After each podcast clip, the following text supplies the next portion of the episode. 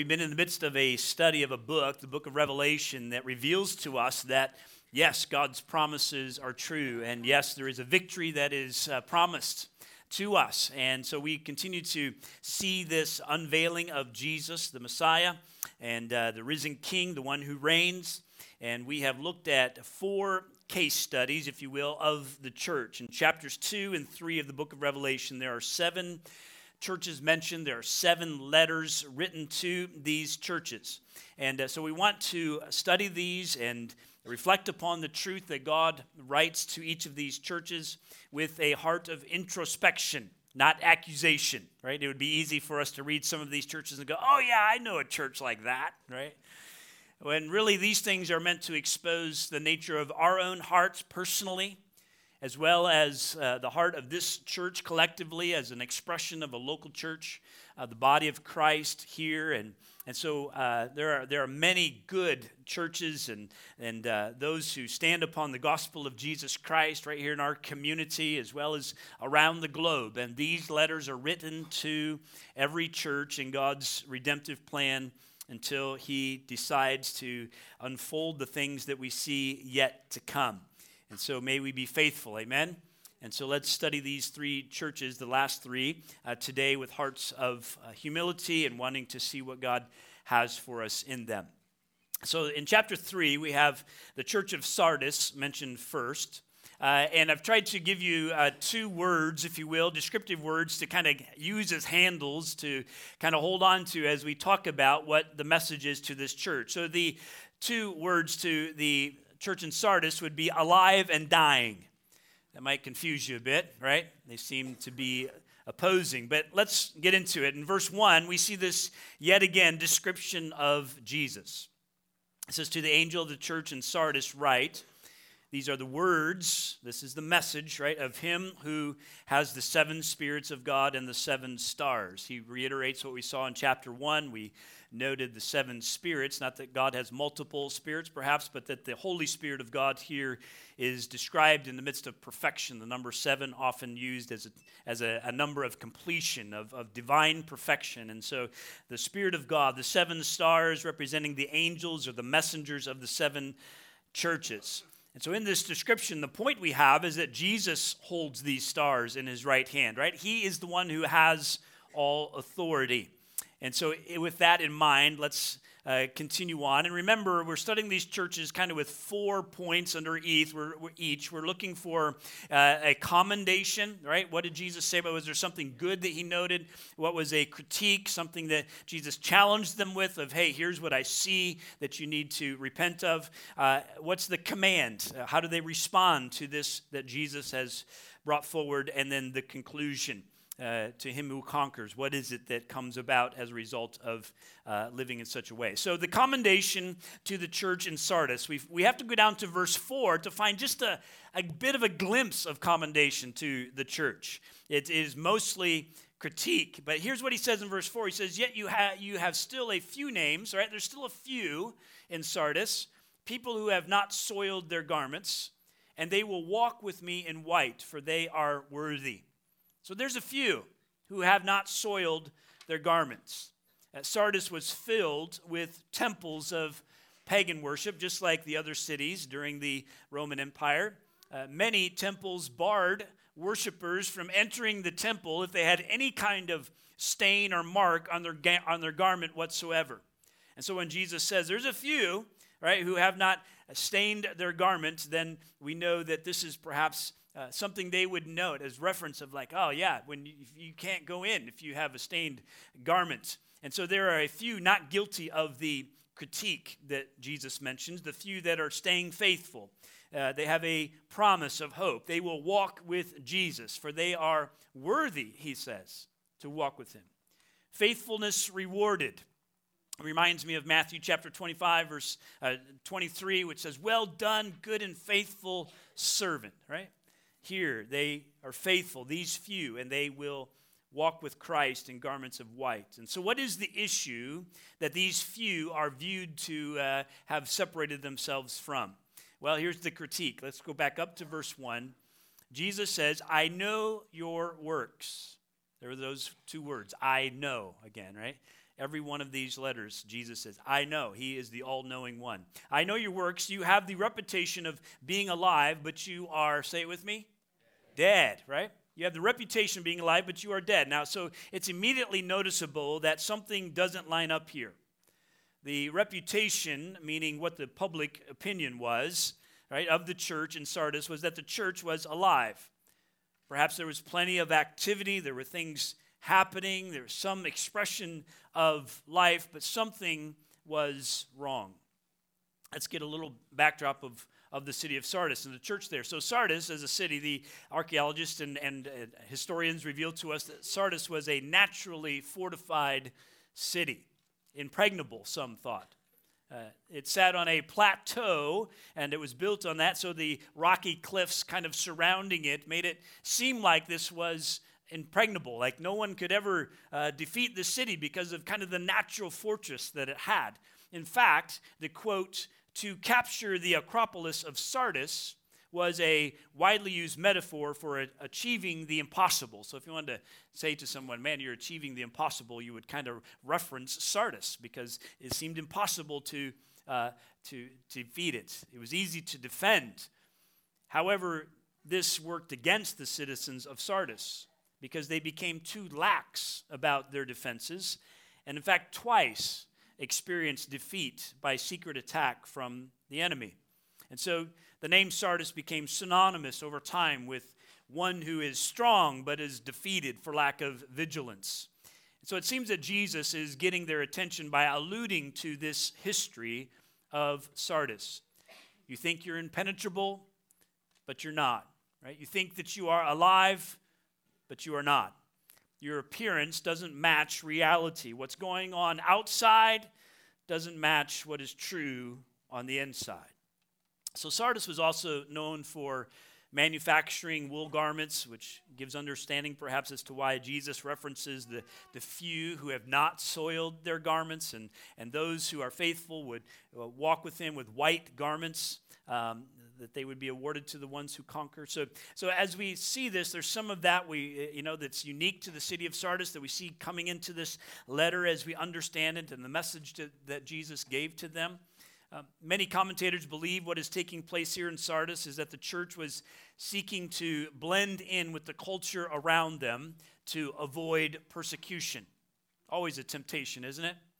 Uh, to kind of blend in with the culture around us. They had soiled their garments, in other words, by taking on the look of the culture. They did not deny the name of Jesus, but they were not proclaiming the name of Jesus either. Perhaps these Christians tried to maintain close ties with Judaism so that being named among the Jews, they would not have to practice worship to Caesar. Remember, we, if you were here last week, we talked about that. The Jews were kind of excluded from the imperial cult and that form of worship. And so, if they could, if they could kind of hide themselves with some kind of identity with the Jewish uh, culture, then, then maybe they wouldn't have to worship uh, Caesar. Right, so they were trying to protect themselves from that. And, and uh, if they found a way to blend in, they could avoid the persecution uh, that Jesus' followers experienced, and they could avoid the worship of Caesar they thought they had it figured out, maybe, right? It's kind of a win win. We found this, this way of, of, identifying with a certain group so that we don't get persecuted and, and also so that we don't have to worship Caesar. They wanted to have their cake and eat it too, is what they were chasing after. And maybe the soil on their garments was the drip of frosting from the cake, right? Uh, they, they found their way, but Jesus calls it out. And so, what does he have to say about this? What does Jesus say in verse 2? Wake up! And strengthen what remains and is about to die. For I have not found your works complete in the sight of my God. There, there was more to be done. God had more in store for them. And so, verse 3 says, Remember then what you received and heard, keep it and repent. So, the call to wake up, be alert, watchful, strengthen what remains and is about to die. In the previous verse, Jesus said, to You you have the reputation of being alive, but you're dead. Maybe a bit of hyperbole there, right? Saying they are actually dead. To get their attention, here he says, strengthen what is about to die. And how are they to do that? How are they to, to wake up and to kind of re- regain this, this, this mind and, and heart for Christ? Well, he says to remember what you have received and heard. What is it that they had received? They had received the Holy Spirit, right? That gracious gift of God to strengthen us. And it's only by the Holy Spirit that we are transformed into the image of Christ. So, friend, listen, as a Christ follower, you when you confess Jesus as your Savior, the scripture tells us that, that you are given the gift of God, of the Holy Spirit, to indwell you, to live within you. They had received that gift, and they needed to remember that they had the power of the Holy Spirit dwelling within them. In fact, they perhaps were living in such a way that they were quenching the work of the Spirit, as the word tells us we can do, that they were grieving the Holy Spirit by their action. Instead of living in the power of the Spirit, they were, they were stifling the Spirit. And they also had heard, right? What is it that they had heard? Well, they had heard the gospel, the good news of Jesus and that he is the victor, that he is the one who overcame, that he died, and that he rose again, and he is returning, right? They needed to be reminded of the good news of the gospel of Jesus Christ, and they needed to be reminded of the desperate need that we each have of a Savior, uh, for a Savior. And so, uh, this, this kind of common pattern that we've seen throughout these churches. We see it reflected here again of, of what is the call is to remember, to uh, repent and return. To remember, to repent, and to return. That's the message to the church in Sardis. And what is the conclusion? What is it if they wake up or not, right? What's going to happen? Verse 3 If you will not wake up, I will come like a thief, and you will not know at what hour I will come against you. So, here, uh, if you have any knowledge of, of kind of end times and all of that kind of stuff, we what one of the things that most people know about is like Jesus is going to come like a thief in the night, right? That's, that's just something we hear uh, as a common thread of, of, of teaching and so forth. And, and so, here we have it Jesus saying, If you're not right, I will come like a thief, and you will not know at what hour I will come against you. As I was reflecting this week, I, my mind went to 1 Thessalonians chapter 5 which speaks of this coming as a thief as well. In verse 2 says, For you yourselves are fully aware that the day of the Lord will come like a thief in the night. So here the Apostle Paul is acknowledging, like, yep, uh, the coming of the thief is going to be like this, the, uh, the coming of Christ will be like the thief in the night. But there's something different about those who are, remember, we started this study of wanting to be informed and encouraged. So as we seek to be informed about these things, here's what, here's what Paul says, though, in verse 4, of 1 Thessalonians 5. And these verses aren't for you on the screen, just listen in. It says, But you are not in darkness, brothers. Right? You, you are not in darkness. For that day to surprise you like a thief. For you are all children of light, children of the day. We are not of the night or of the darkness. So then let us not sleep as others do, but let us keep awake and be sober. So, what Paul is drawing into is listen, yeah, the, the, the timing of when Christ returns, no one knows. It will be like a thief, but it ought not to catch you off guard. It ought not to be something that surprises you, like one who is sleeping in their bed at night and all of a sudden a thief is upon them. No, we are awake. We are to be alert. We are to be paying attention. We are to be watching and waiting and found faithful for that return. So when it happens, it's, it's not like, what is this? No, it's like, it is now, right? So we are not in the darkness, but the people of Sardis, right? The church had fallen asleep. And Jesus saying, if you don't um, turn, if you don't wake up, it will truly be like a thief. It is surprising upon you. May that not be true of us. Verse 5, he continues, To the one who conquers, um, you will be clothed thus in white garments, and I will never blot his name out of the book of life. I will confess his name before my Father and before his angels. He who has an ear, let him hear what the Spirit says to the churches. We'll speak about the book of life later as it comes up again multiple times throughout the rest of Revelation. But the clear call here is to wake up to stand strong for the name of Christ. And Jesus says, If to the one who conquers, I will confess his name before my Father and before his angels. Reminds me of Matthew chapter 10 when Jesus says this. So everyone who acknowledges me before men, I also will acknowledge before my Father who is in heaven. But whoever denies me before men, I also will deny before my Father who is in heaven. Doesn't that sound very, very similar? Right? Jesus is just continuing the teaching that he gave to the disciples. And he's saying to them, for those who, for those who are faithful and those who are willing to, to name my name and to be firm as witnesses in my name, then I name you before my Father. And for those who don't, I will not. That's the sober warning here given to uh, the people of Sardis and to us. And speaking of this kind of bold confession of Christ, like standing for Jesus, not hiding it, not blending in with the culture, just so that, like, well, if we just kind of do this, we don't have to deny Jesus. It's not like we're saying we don't believe in Jesus, as there's, but, but boy, if we just kind of blend into the culture, then maybe we won't have any, you know, feathers ruffled or, or water ripples or that kind of stuff. And but, but speaking of that, friend, listen, the, the, the scripture calls us to be, uh, stand firm for Christ. Amen? Uh, to, to be bold witnesses. And the Apostle Paul speaks of the fact that when, when we are bold witnesses, how that emboldens others to do so as well. Paul was a great example of that in the book of Philippians as he's writing from a prison cell.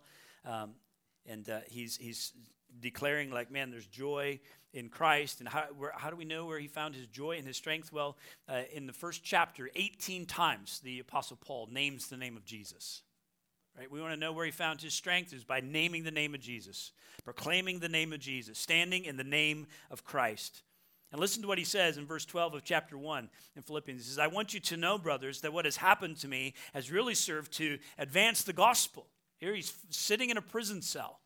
He says, this, this hardship has really served to advance the gospel so that it has become known throughout the whole imperial guard the Roman guards were hearing of the gospel, the good news of Jesus, because Paul was there and he was talking about him. Right, and to all the rest of my imprisonment is for Christ. And, and most of the brothers, having become confident, listen, having become confident in the Lord by my imprisonment, are much more bold to speak the word without fear. What's he saying? You know, God has given to me this opportunity. I continue to speak of Christ and, and those around me right here, right? These Roman guards. And so they're, they're hearing about Jesus and, and the brothers and sisters who are hearing of that testimony. They are being emboldened to speak the name of Christ without fear as well. Standing for the name of Christ breeds uh, courage and boldness. And may we be a church who strengthens one another in that way. It's one of the reasons I love to uh, read Voice of the Martyrs and Open Doors, like what I shared with you last week, some of those statistics, because as I read those things, it's like, man, what would I do? I mean, some people today, in reality, they will, they will, they will face severe persecution for the name of Christ, you know, if they don't, unless they denounce the name of Christ. And, and all I can do is play it out in my mind. What if? what would I do? Right? If someone held a gun to my head or put a knife to my throat and told me to denounce Jesus or die, what, what would I do? I'm strengthened by the fact that we have brothers and sisters around the world who will give their life for the name of Christ. And I pray that would be my response, right? So Paul encourages us to stand firm in the gospel, not frightened in anything by our opponents. So that's the church in Sardis. They were trying to blend in. They were trying to, to maybe not suffer the persecution that others did. They were, they were trying also not to, to, to have to worship Caesar. And so they just found themselves kind of straddling this fence, riding the line. And Jesus calls them out.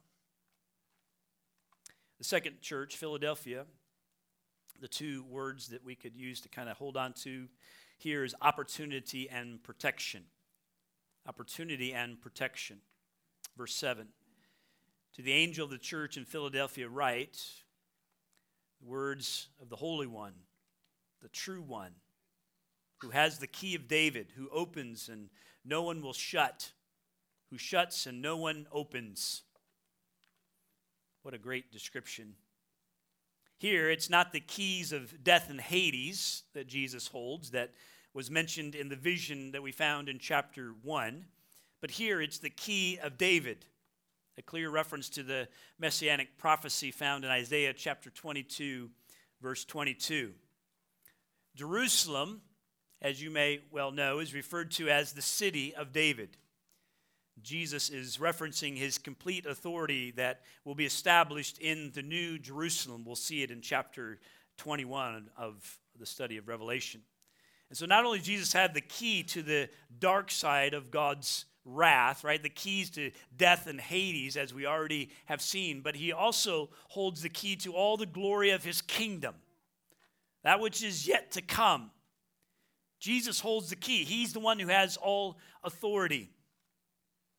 I love what Philippians 2 says in verses 9 and 10. So, therefore, God has highly exalted him, this is Jesus, and bestowed on him the name that is above every name, so that the name of Jesus every knee should bow. That's what we see here in Revelation. Everyone will confess that Jesus is Lord.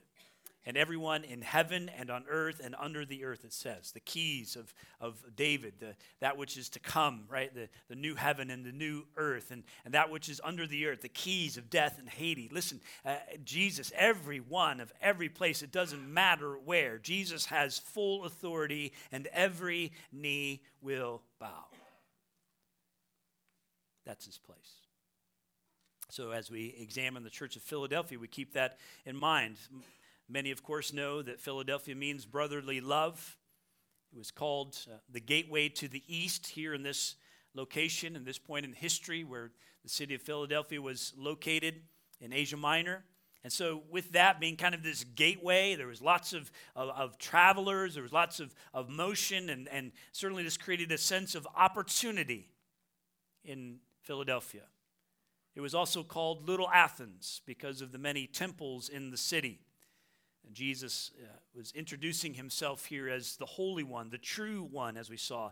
Undoubtedly, this was to teach that there was only one true God, to remind those in Philadelphia hey, of all the plethora of, of gods, the pantheon of gods that, that you see worshiped among you, just remember, I am the Holy One, I am the true One. There is none other. And so, with this description in mind, we read the commendation of Philadelphia. There is no critique, there is only commendation. Verse 8 I know your works. Behold, I have set before you an open door, which no one is able to shut. I know that you have but little power, and yet you have kept my word and have not denied my name. Behold, I will make those of the synagogue of Satan who say that they are Jews and are not, but lie.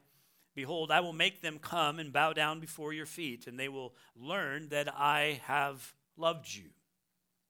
Because you have kept my word about patient endurance, I will keep you from the hour of trial that is coming on the whole world to try those who dwell on earth. I am coming soon. So, this open door Jesus says, I've set before you an open door. Throughout the New Testament, an open door signifies opportunity. It signifies opportunity for ministry and evangelism. In Colossians chapter 4 verse 3, Paul invites the believers there to pray, pray that God may open to us a door for the word. In John chapter 10 verse 9, Jesus declares, "I am the door. If anyone enters by me, he will be saved."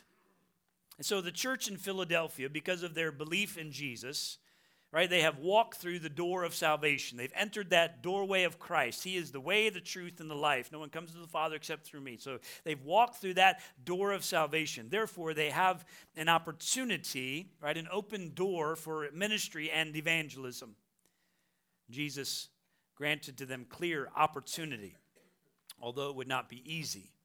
Even though perhaps they were small in number, maybe that's the reference that Jesus makes here. You have little power. He's not talking about the weakness, like they have less of the Holy Spirit or anything of that nature. Probably talking about the number of them in the city of Philadelphia, right? You have little power, but they were full of opportunity. And so Jesus will even cause their enemies, he says, the synagogue of Satan, right, to acknowledge his blessing upon them and his love for them. It's a very similar image to what we find in Isaiah chapter 60 verse 14. So the bottom line is this church is experiencing the rich favor of God. It seems that He is protecting them from the harsh treatment that so many others were experiencing. Things were different in Philadelphia, and they were faithful. They were full of patient endurance, as we saw Jesus note. They were walking with him faithfully. Jesus also promised protection to them from the hour of trial that is coming on the whole world. Some believe this to refer to the rapture of the church, that the church will not be present for the tribulation period, that seven years of the pouring out of the wrath of God. Uh, for others, they believe this is reference to the day of judgment that is to come, that judgment uh, of Christ, that believe even believers will stand before him, but yet we will be guarded. So, similar to the promise that Jesus gave to the saints in Smyrna, that they would not be hurt by the second death, here Jesus promises to them uh, that they would be protected. So, We'll discuss more of that as we go along and what is revealed. For now, we acknowledge that the protection that Jesus promised to them and the fact that he gives them hope by reminding them, I am coming soon. I am coming soon. We started this whole study by asking the question, What's, what is soon to you, right? I mean, here we are 2,000 years later. What is, what is soon? Soon in God's time is perhaps not soon in our time. God will come when He determines it is time. So we wait. So there is no critique. Uh, we see the commendation. They are faithfully following, patiently enduring. They have these open doors of opportunity. And so, what does Jesus tell them in verse 11? Hold fast to what you have, so that no one may seize your crown. Hold fast, stay the course, press on, right? That's what Jesus tells them. Stay faithful. And the conclusion of that, he says to the one who conquers in verse 12, I will make him a pillar in the temple of my God.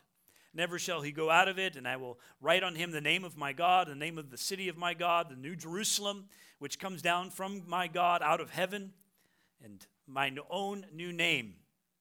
And so he who has an ear, let him hear what the Spirit says to the churches. So, part of the historic aspect of the church in Philadelphia was they had experienced a severe earthquake uh, around 17 BC, and uh, many never returned to the city uh, to live out of fear. They didn't want to be there, right? They had heard the stories right now. They're, you know, this is being written in, in the mid 90s AD, so we're talking some hundred years later, a little more than 100 years later. And so um, they still, there were some living out in the countryside because they knew of the potential of this earthquake and, and what had happened uh, way back when. And, and out of fear, they never returned to the city. And so when Jesus says to them, right, uh, that they would be a pillar in the temple of my God, strong and mighty, uh, perhaps they have in mind, not like the pillars that crumbled, right, on the earthquake, but a pillar of God, a temple that you never have to leave. That's what he promises to them, right? To not fear, but to be confident in Christ. And our identity, he clearly marks here. He tells them, I will give them the name of my God, the name of the city of my God, and my own new name. Three names marked here right? So, just in case you doubt that you are mine or that anything or anyone can ever take you from me, here is my promise. You will have three names written upon you. Um, what a blessing the message is to this church. And may we take to heart what he says of, of being confident in Christ and holding fast to what is true and walking through the doors that God opens for us.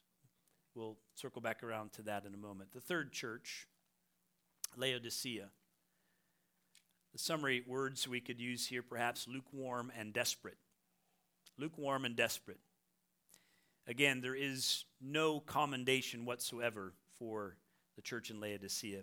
Let's listen to how it starts in verse 14, the vision of Christ. And to the angel of the church in Laodicea, write, the words of the Amen, the faithful and true witness, the beginning of God's creation.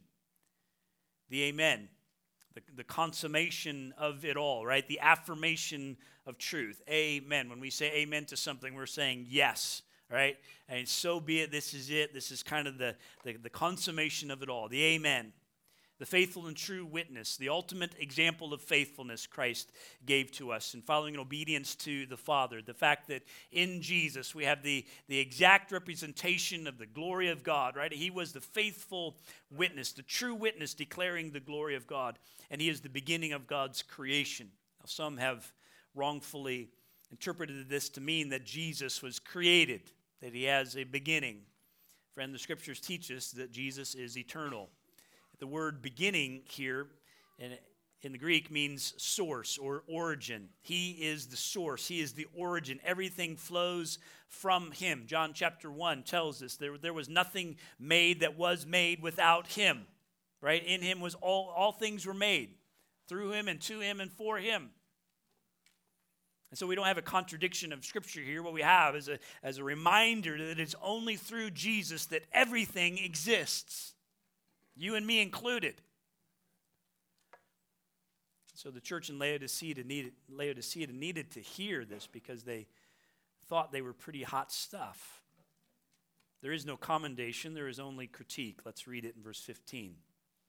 I know your works. You are neither hot, or excuse me, cold nor hot.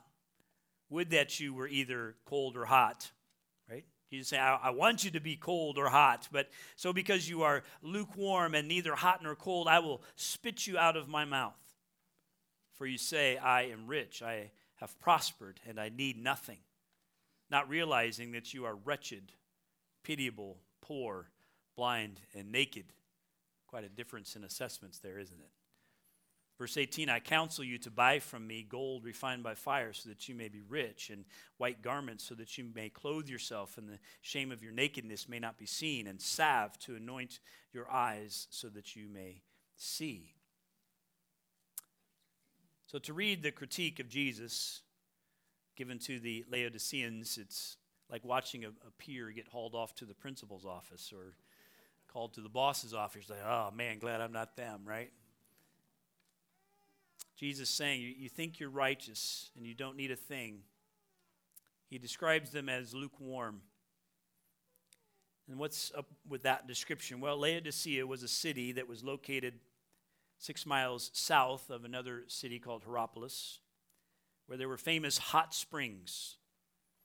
And they were also located about 10 miles west of a city called Colossae, known for its pure cold water. Hot and cold were both good in their world.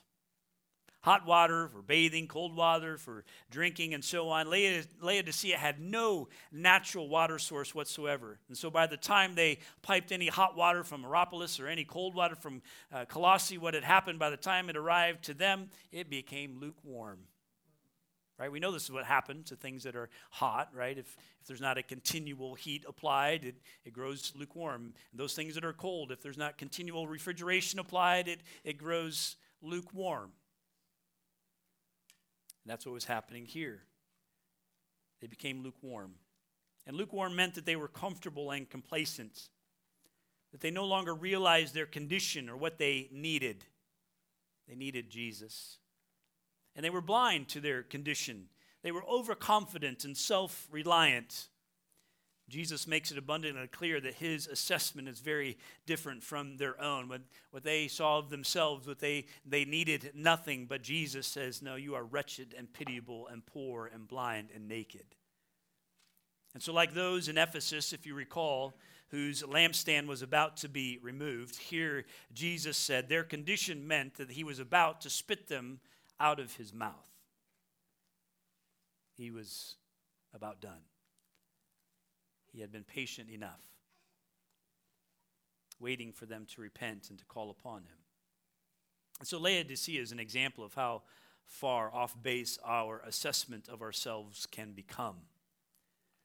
They are an example of how our confidence, overconfidence, and self reliance can become a stumbling block. So I don't want you to get tired of me sounding the alarm or sending up a flare, but I do want to say once again today that we as a church are in a critical point of the life of our church. 30 years is what we celebrated last year. And praise God, at this point, we are in the best financial position this church has ever been in.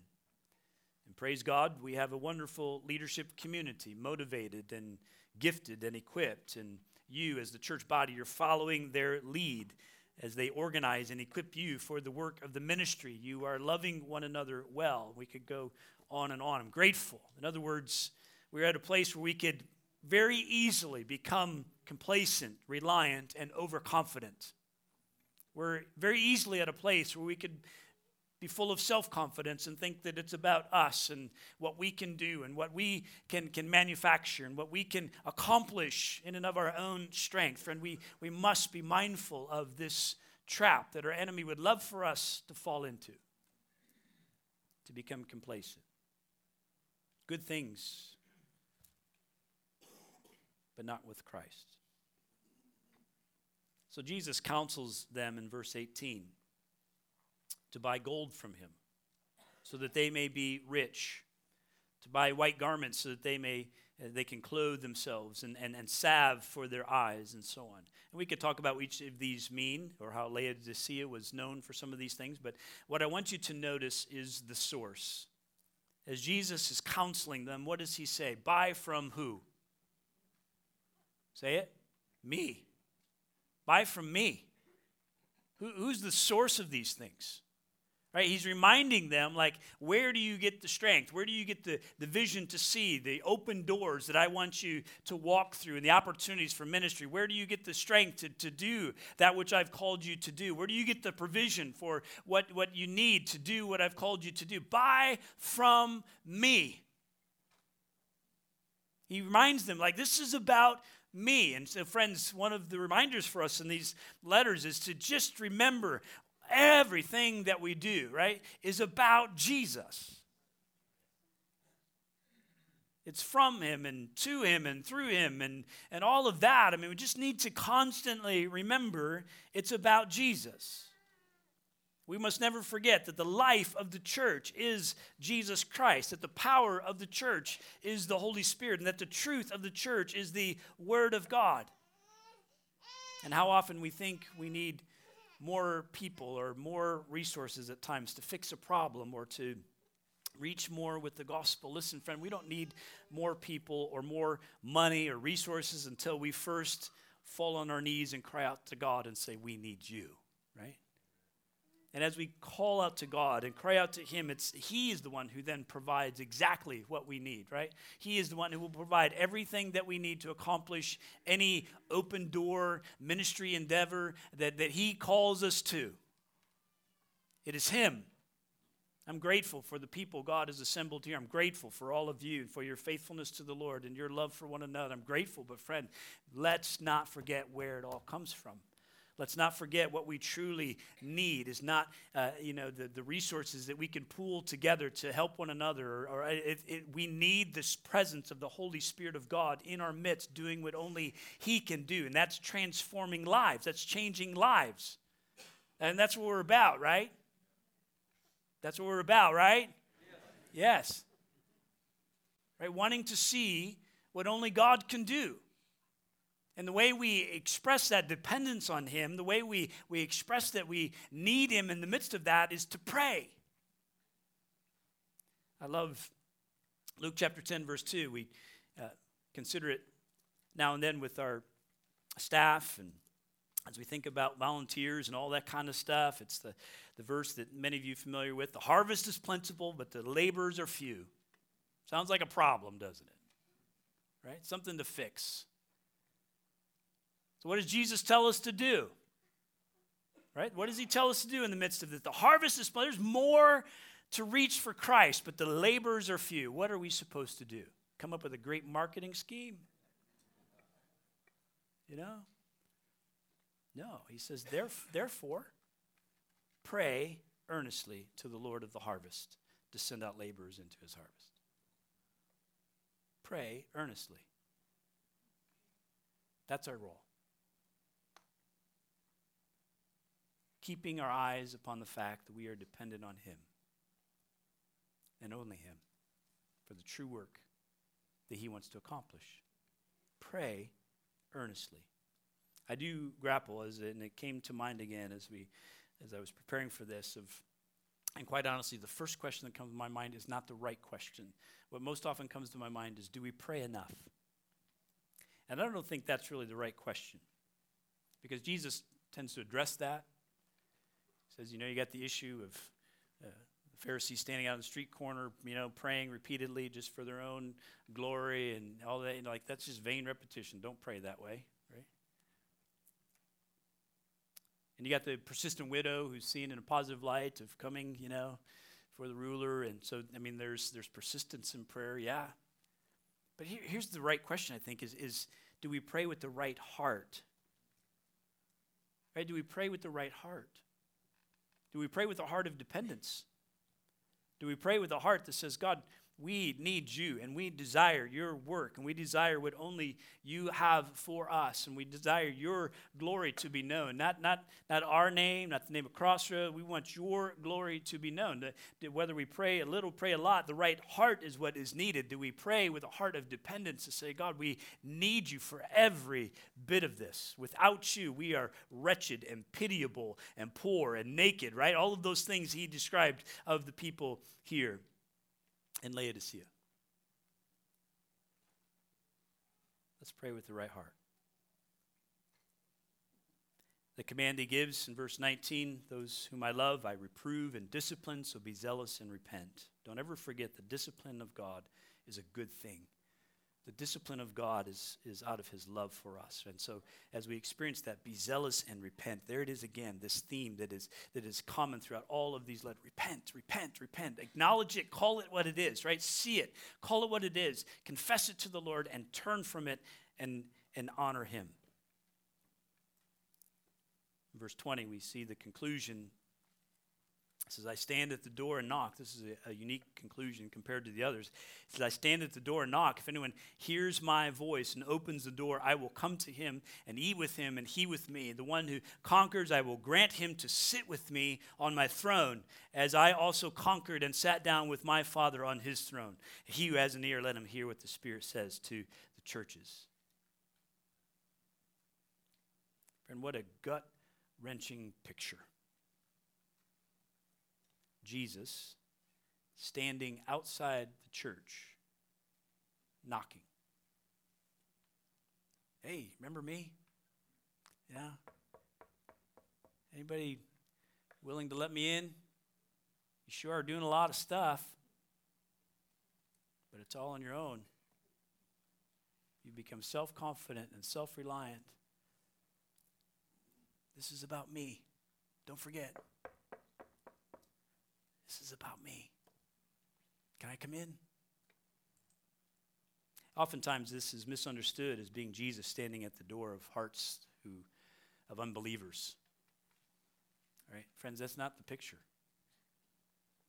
This is Jesus standing outside the church, believers who have become so self confident and so self reliant that they have forgotten that this whole thing is about Jesus.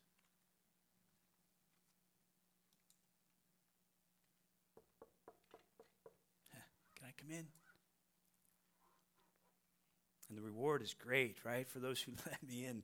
Like, we get to sit with him, we get to reign with him. And we see a lot of that described as Revelation continues to unfold. And, and what a glorious scene.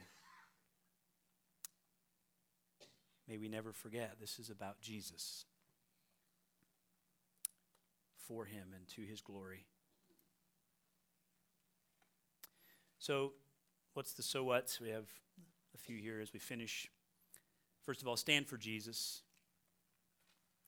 You know, if, as, as the Spirit of God is working in your life, He's your true teacher. And, and I just ask you, invite you to be sensitive to whatever He may be convicting you about. But I think probably for some of us, there's some conviction of, you know what, we've, we've found some pretty comfortable ways to blend into the culture, to blend into society, so that we don't suffer too much for the name of Jesus.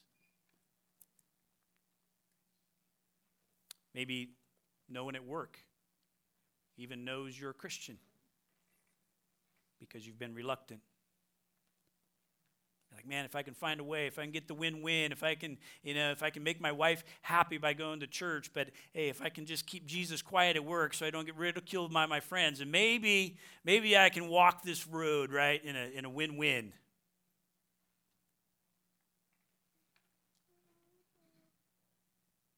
I don't know what else it may be for you. Something, the Spirit of God convicting you. And the call for us is to wake up and realize everything that you have in life, even the very breath that you breathe, is a gift of God's grace. Stand for Him, stand firm for Him. Some of you will need to know we have baptism coming up in April. April 7th, we're going to rejoice with those who will go public with their testimony of faith. And, but here's part of the question I have for some of you. Maybe you've been quiet about your faith, and, and as we have communion uh, regularly the first of the month, you, you take communion like you, you confess Jesus. You want to, you know, you want to quietly in the in kind of the, the, the, the, quietness of your seat there, you want to say, Yes, I believe that Jesus died for me and that I'm uh, uh, uh, uh saved and so on. But but man, don't ask me to like go public. Don't ask me to be baptized. You're, you're resistant to that for some reason. And friend, I'll just, I'll just cut it down to this for you and ask you the question, if I may be so bold, is why would you continue to take communion if you're not willing to be baptized?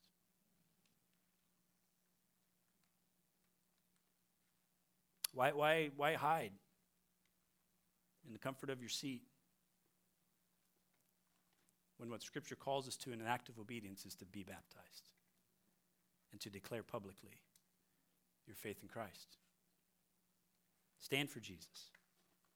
Second of all, walk through doors God opens. And that's for you personally.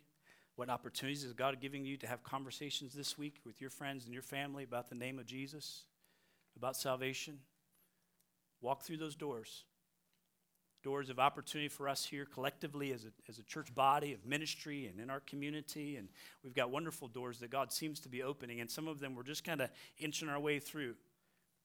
You know, who knows? I don't know. We're inching our way kind of into some things with Hispanic ministry, and we've got, you know, YouVersion notes that are now in Spanish. We've got a, a Spanish uh, community group that's meeting, and, and, and we're just kind of like, Lord, I don't know. Like, is there something you're doing that, that gives us a wider door? And we're patiently waiting for God to be the one to open those doors, those kind of things. What is it for you? We, we got with our Kids Hope ministry, I'm so thankful. We have a wide open, God has blown the doors wide open for us to have 28 mentors in a public school. And you know what? We could do more. The door is bigger than what we're walking through right now. It's a lot bigger, actually. Will we be okay with that? Oh, 28. Woo! Or is God asking us to have 50? Or be in all four elementary schools in our town? I don't know. But let's be willing to walk through doors God opens. Amen? And thirdly, just stay dependent on Him. Stay dependent on Him. Um, one of the best ways to do this I have found in my life personally, and I would encourage you to do the same every day. Every day, preach the gospel to yourself. Every day, when you get out of bed, before you do much of anything else, just say, God, I am so thankful that you today have shown me your grace and mercy. I'm so thankful you give me the breath of life. I'm so thankful that, that you have saved me, that Jesus is my, my Savior and my Lord. I'm so thankful that you give me opportunity today and, w- in what is going to unfold, whether it's hard or whether it's you know easy and goes according to plan. Whatever it is, God, today I'm thankful you're with me. I'm thank- just, just start every day, right? Preaching the gospel to yourself and reminding yourself of the wonderful news that God has saved you. And He saved you for a purpose and a meaning in life. Stay dependent on it.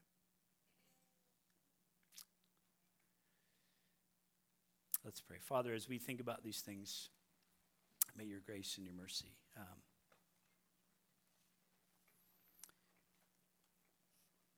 strengthen us. We thank you for the reminder of these churches that uh, you are on the throne that everything in life comes from you. You are the giver of life, you are the sustainer of life. And may we humbly surrender our lives to you. May we live to the praise of your glory. May we stand firm for the name of Jesus. He died for us, He went to the cross for us. May we stand firm for Him.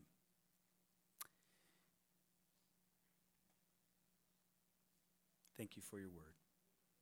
In Jesus' name I pray.